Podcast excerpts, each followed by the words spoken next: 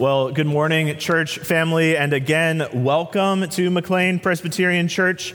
My name is Joe Pelakis. I've had the pleasure of serving as one of the pastoral interns here on staff for the past few years, and I am very excited and grateful to be able to stay on here as our next pastor of young adults. So y'all are stuck with me for at least a little longer. But it's good to be here. I want to start by remembering a movie, actually, that I watched a few years ago that quite surprisingly changed my life.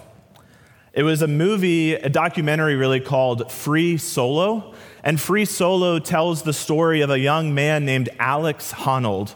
And this young man, Alex, is impassioned by a particular type of rock climbing called free soloing. And what this is Alex approaches rock faces out in the wild and just begins climbing them with no rope, no harness, nothing to anchor him in. And Free Solo tells the story of his endeavor, his effort to free solo, to freely climb El Capitan, which is a rock face in Yosemite. And the route that he takes is about 3,000 feet high into the air. So this documentary, as it follows his journey, exposes that Alex is really a nihilist through and through.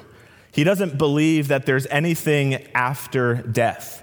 In fact, at one point in the documentary, the crew asks him, "Alex, what happens if you fall? Aren't you frightened?" And he says, "What's to be scared of? I fall, maybe there's a half second of pain, and then boof, it's gone. No big deal." He has truly nothing that is frightening him, but Alex is captivated, right, by this task of summiting El Capitan. It becomes his North Star. It's his meaning for life. It's what gets him up in the morning. It's what controls his diet, his exercise, his daily routines, even his relationships. They're all focused on this one singular goal. And I wonder, for us, if I can pose it this way, what is our El Capitan? What is our reason for getting up in the morning? What is the thing that controls our days, that gives us a reason to get up and out of bed and actually makes a difference for how we live? We're coming to the last verse in 1 Corinthians chapter 15, which we've been going through for these past few weeks. And this verse points us in the direction of the biblical answer to that question, of what should be our North Star, of what should be driving us. So let's read this verse together, 1 Corinthians chapter 15, verse 58. Then we'll pray, and then we'll interact with this text together. So 1 Corinthians 15, 58 says, "Therefore, my beloved brothers, be steadfast, immovable, always abounding in your work for the Lord, knowing that in the Lord your labor is not in vain." This is the word of the Lord. Let's pray. Father, Son, and Holy Spirit, you are God, and we are not. And this simple, almost painfully obvious truth reminds us this morning of our need for you. Lord, if it were up to us, we would have no hope, no life. And yet you freely give us not only life, but hope through the death and resurrection of your Son, Jesus. So this morning, enable us to see clearly. Meet with us through your word, and let all of this be for your glory and not our own. Amen. Amen. So just one verse this morning, but there's a lot actually to unpack in this verse. And we're going to kind of structure our time this morning by looking at two main headings, right? First, our resurrection foundation for our life in Christ. And second, our resurrection charge for our life in Christ. So our resurrection foundation and our resurrection charge. So let's start right with our resurrection foundation. What is the foundation for really everything that we do here on a Sunday morning? Our verse begins to point us in the right direction with the very first word, therefore. Now, when I was in high school, I had a Sunday school teacher who gave me a pithy little saying that I remember to this day, and I've heard that Pastor Butch Hardman also used to say this repeatedly, right? Whenever you see a therefore in Scripture, you've got to ask, what is the therefore, right? It's not trademarked. I didn't come up with that. Use that on your own time. But what is the therefore, right? What is it doing there? And it's helpful because it reminds us that the word therefore is always a bridge of sort. It's a connector that tells us that what comes before that word matters intrinsically to what comes after. Right, so what comes before this word, therefore, is 57 verses. 57 verses of history and theology in which Paul is making a case that this singular event, the resurrection of Jesus, matters a lot. With this one word, therefore, he's essentially saying, my entire argument in this chapter has been leading up to this one moment. So pay attention. And like I just said, right, this chapter 15, which we've been looking at together for the past few weeks, tells us both a history and a theology, right? Historically, chapter 15 sets out the case that a man named Jesus really did come. He really did die for my sins and for yours. And remarkably, he really did rise from the dead.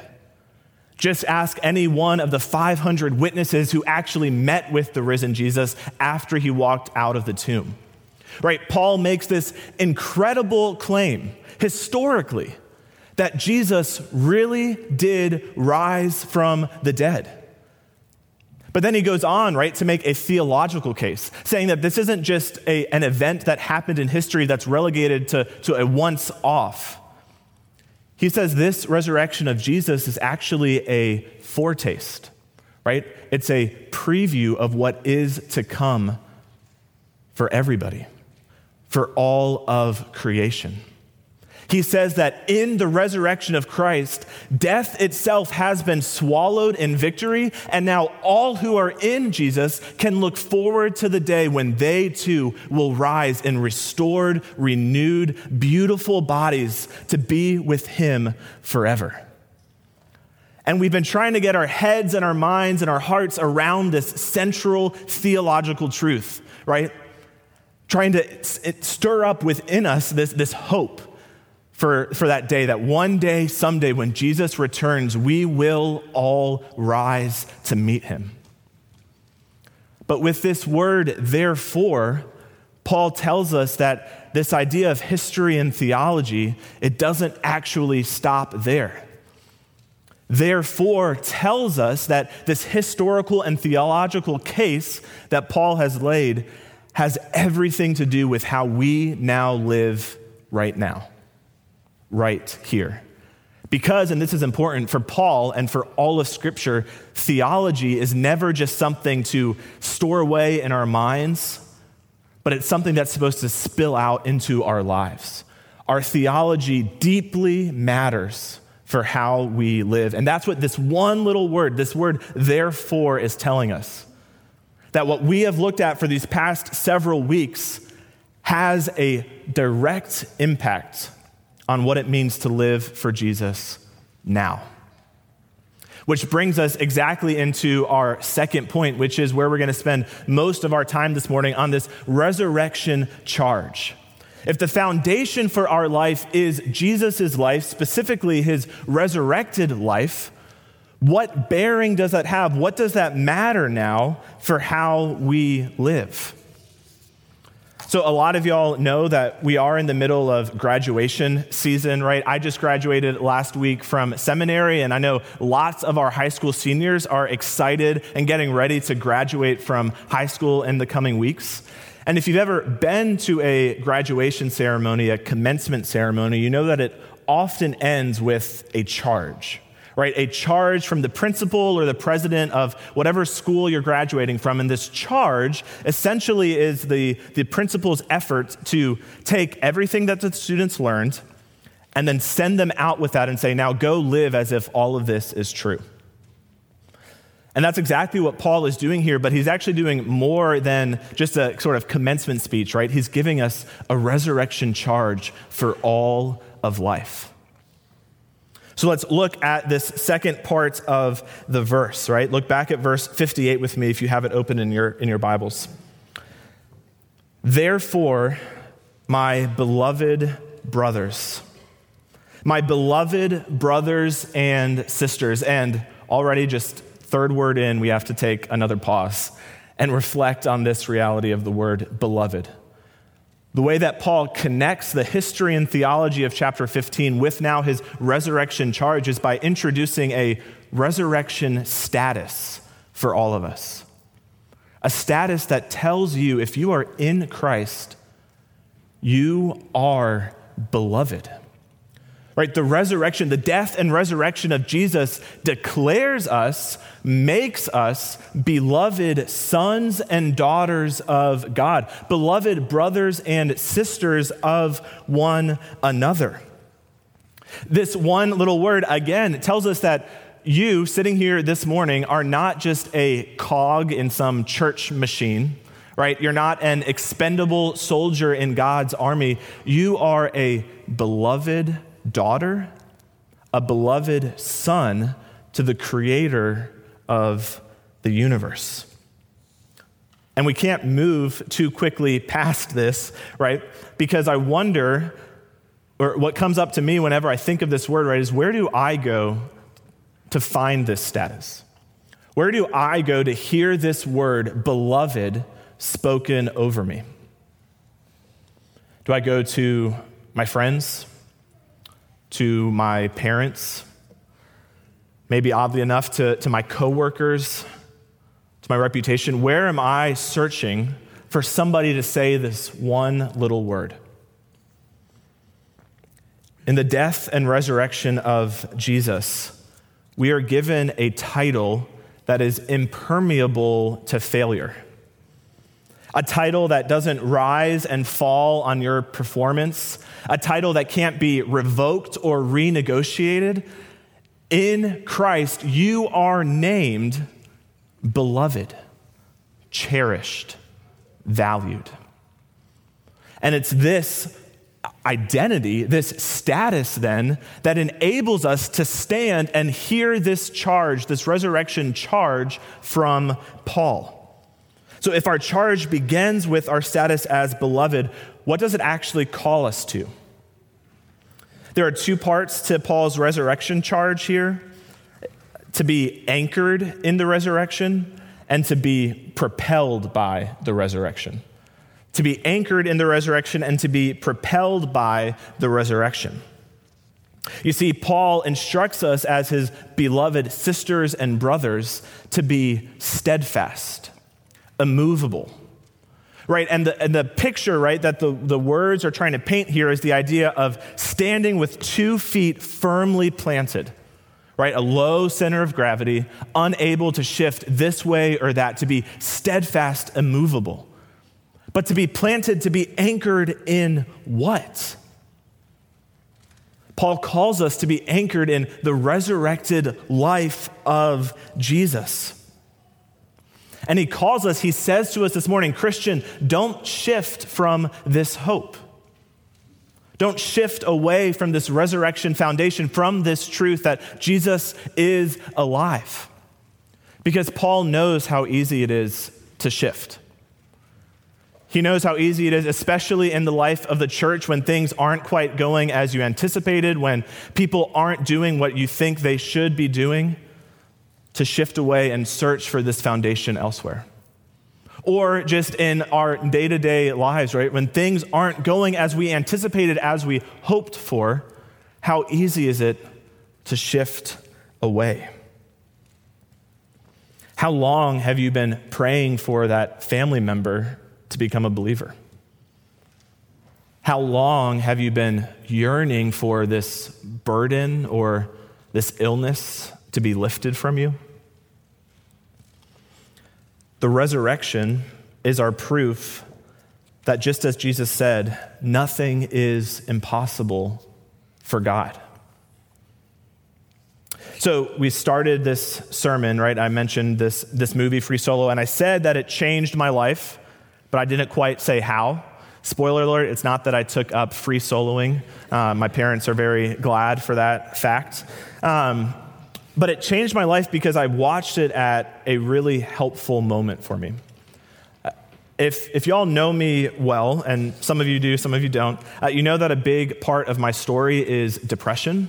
A few years ago, I was diagnosed with major depressive disorder, but years before that, I knew that this was something going on kind of in my heart and in my mind. I often described it, and still do, as feeling as though there's a pit of apathy, sadness, and anger that like opens up inside of me and threatens to swallow me whole. And I was having an episode a few years ago because when you're depressed, it's not easy to get out of bed, you just turn on Netflix. I watched Free Solo. And I watched this movie and something clicked, right? I was watching this story of a man who had something that drove his entire life, who yearned with his whole being to do something. And it was in this moment and watching this, right, that I realized that in a way, like Alex, we are all called to summit El Capitan. We are all called to something that in our own strength should honestly scare the pants off of us. As Christians, we are all called to enter into this life with eyes wide open to brokenness, to death, to despair around us, and yet enter in with a hope, with a peace that surpasses all understanding. We are called as believers to be long-suffering, to turn the other cheek, to devote our entire lives to making the good news of Jesus known. And this, in our own strength, is frightening. It's frightening because we stand the risk of being ridiculed. We stand the risk of being ostracized. We stand the risk of being dismissed. But this idea, right, that we learn here of to be steadfast and immovable in the resurrection reminds us that even though we are all called, in a sense, like Alex, to do something that scares us, there's one main difference. Unlike Alex, we don't climb without a rope. Right? The good news of the resurrection, this idea of to be steadfast and immovable, is the reminder that already we are anchored. We are anchored into the finished work of Jesus that tells us that no matter what comes, though wind and waves may shake us, we know the one whose voice calms the storm. We can be anchored in this resurrection hope. We can be steadfast and immovable, and out of that, be propelled into our work in this world. Right? The resurrection of Jesus gives us the stamina, the endurance, the ability, the security to stand firm, to lift your drooping hands, make straight your wobbly knees, and stand. Looking to Jesus. And so Paul goes on from here not only to say to be immovable, but oddly enough, he says then, right, in the next very breath, got to move on, right? Be steadfast, immovable, and then what? Always abounding in your work for the Lord. In other words, we are to be propelled out of this security into the work of the church, into the work of Jesus in this world. And it's the same principle, right here, where it says, always be abounding in your work for the Lord. It's the same principle that Paul actually writes about earlier in 1 Corinthians when he says, whatever you do, whether you eat or drink, whatever you do, do all to the glory of God. The resurrection, the reality of it in the past, and the settled promise of it in the future empowers us as believers to serve the risen Jesus right now, right here. Paul says elsewhere, right, that he is certain that he who began a good work in you will certainly bring it to completion. And it stands to reason then that he who began a good work through you will certainly also bring it to completion. He doesn't leave us alone in this work that he calls us to. And this is exactly what transforms our life here in the church, in this church. You see, Sunday mornings are not merely an opportunity to kind of reflect on the past and remember things that make us feel a little bit better. Sunday mornings are an opportunity, are the means by which God empowers us to live for him in this world, to serve him for his glory and the good of our neighbor. And the reason why is because our life in this church is actually meant to reflect the reality of the resurrection. That's what we do here Sunday after Sunday and throughout the week. We reflect the reality of this resurrection. It's not empty time, right? In our worship, God reorients our hearts, re-secures us to the good news of the gospel. We rehearse together this story, the story of the gospel. We praise God for who he is. We confess what we've done. We hear the good news of what he accomplished through Christ. And it's helpful then to think about, okay, how does this work actually play out in the church? You know, when Paul says to always be abounding in your work for the Lord, he has in mind what we do here Sunday after Sunday. Did you know that when we sing songs of praise, we are actually doing the work of the Lord? This work is valuable because as you sing out what is true about God, you just might be standing next to somebody who, for whatever reason that morning, doesn't have it within themselves to sing. And you declare for them and over them that what we are looking toward actually is true. Did you know that when you are working for the Lord, when we confess our sins out loud, you are boldly proclaiming that this sin, this weight, which might cling so closely, ultimately has no hold on you because of what Jesus accomplished on the cross. When you serve in the nursery or down in Sunday school on a Sunday morning, you are doing the work of the Lord because you are making visible. You are making visible the hospitality that each of us received from Jesus. You are making visible his declaration that the little children are to come unto him. You make known to the least of these, the loudest of these, even the stinkiest of these, that the gospel is for them. When we pray as a congregation, when you bow your head, as Brad led us through and other elders throughout our sites, right? We are declaring, we are once again bringing forward the needs of the chronically ill, the desperately lost, those without hope, trusting that the one to whom we pray hears us and does something about it. Our work in the church is not in vain. It's what God calls us to. It's not empty time. And more than that, right, the work in our church actually propels us outward, outside of these doors, because God's work isn't just confined to the four walls in the sanctuary or in the fellowship hall. God's work is for Sunday through Sunday. It's why Paul writes in his next letter to the Corinthians, in 2 Corinthians, that we are afflicted in every way, but not crushed, perplexed, but not driven to despair, persecuted, but not forsaken, struck down, but not destroyed, always carrying in the body the death of Jesus. Why? So that the life of Jesus may also be manifested in our bodies. This is what gives us the motivation to raise our kids in the Lord or to disciple kids through Sunday school or D groups. This is what gives us the motivation to love our roommates when all we want to do is roll our eyes and walk away.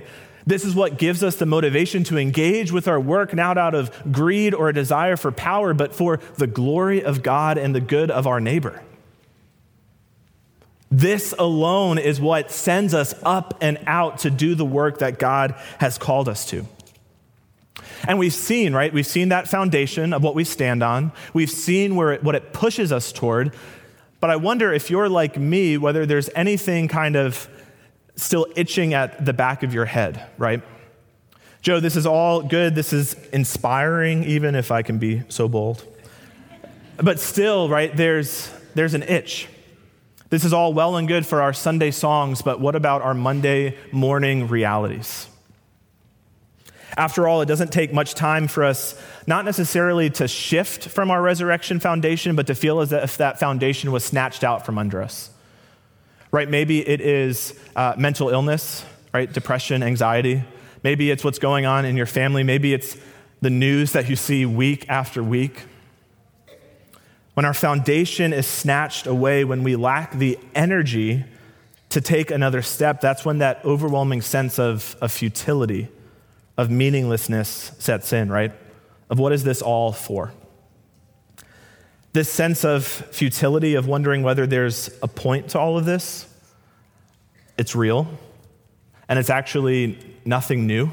It's one of the main themes of one of the books of Scripture that does the most business with the reality of life, right? In the Old Testament, Ecclesiastes, which literally starts by declaring meaningless, everything is meaningless.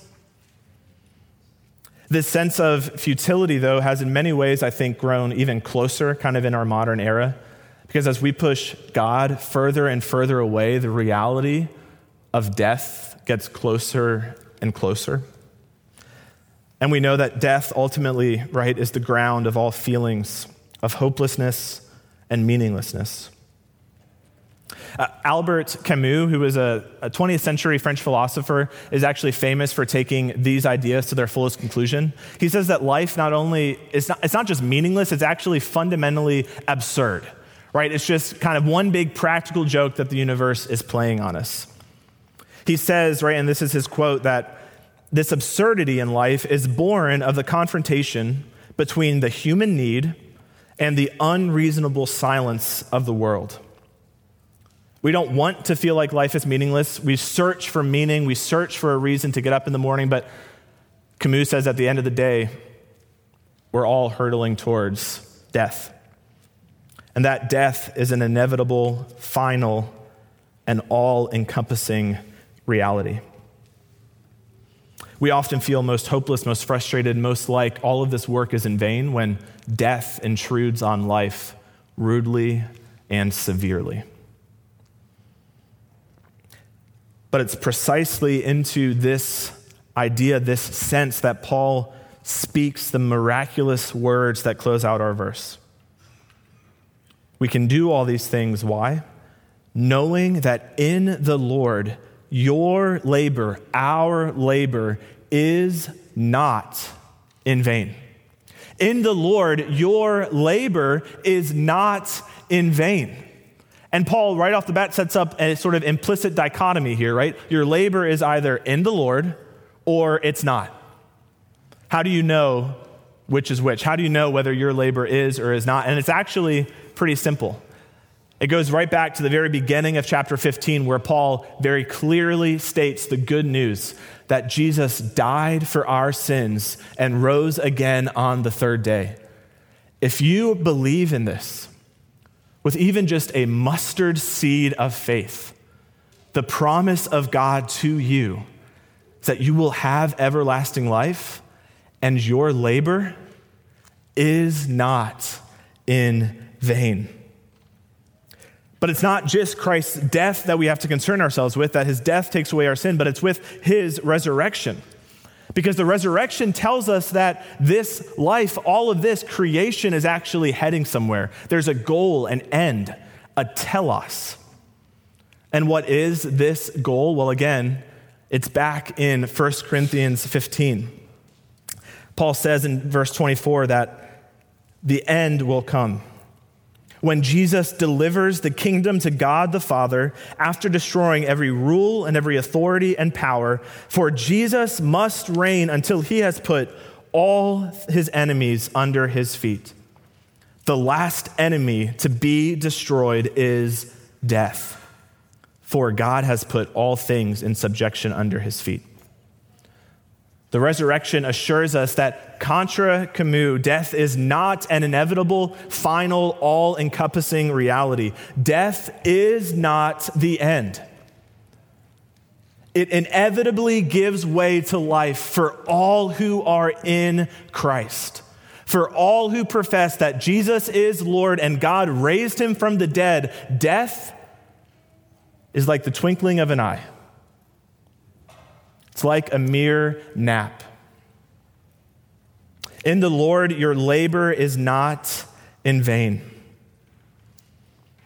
We see here and through the wider witness of Scripture, right, that our work right now for Jesus is not merely putting a fresh coat of paint on a house that's going to be torn down, right? It's not restoring a statue that is eventually going to be crushed into dust. It's not rolling a boulder up a hill only for it to roll right back down and have to start all over again. As strange as it may seem, our work for Jesus here and now is not in vain because it is taken up as part of God's story. And one day, someday, it will in due time be part of God's world that he promises to bring. The resurrection was the beginning of the recreation of this whole world. Our hope is not that one day we'll fly away from here and live some disembodied existence. Our hope is that God will bring beauty down, restore this broken world, and make it all that it was meant to be. And all of this is why that for Paul, right, a futile Christian life, a meaningless, a pointless Christian life, it's an oxymoron. It's a contradiction in terms. Those words just don't fit together. We may subjectively experience feelings of hopelessness or meaninglessness, but the objective truth of the resurrection is that our labor in the Lord is not in vain. Again, think back to me as we close to Alex Honnold, our free soloer. He dedicated everything that he had, right, to climbing this rock face, not caring really whether he lived or he died. And as I said, this movie had a fundamental impact on me, and a big reason was because I realized Alex was actually living out something that didn't belong to his worldview. He was living out a resurrection principle. Right, in 1 Corinthians 15:58, Paul says that your life, your work, your waking, your sleeping, your eating, your drinking, it has meaning. Your life is determined by something outside of itself. The resurrection of Jesus is informative and determinative for all of us, for all that we do. You can abound in the work of the Lord because the resurrection is real. Alex succeeded in his attempts, right? He free soloed this rock face nearly 3,000 feet in less than 4 hours, which is absurd. He really did do it. It really did happen. It was a real historical event, but that accomplishment made no guarantee on the future. The resurrection of Jesus is not like that. It's a real historical event that makes an imperishable guarantee on the future. And that anchors us into our present reality to abound in our work for the Lord, knowing that what he calls us to, this work, it's not in vain. Friends, Jesus really is alive. It changes everything about how we live and how we move. So let's get to work. Let's pray. Our Father, what incredible news this is that you've given us a record of through your word. And it's through your word that your Spirit speaks to us this morning, comforting us, convicting us, encouraging us. Lord, would you give us the boldness to live knowing that the resurrection is true, to take comfort and security in the fact that you are making all things new, and the miraculous reality that you invite people like us, broken and feeble as we might be, into your work in this world. May we do all things for your glory and the good of our neighbors. We ask this in Christ's name. Amen.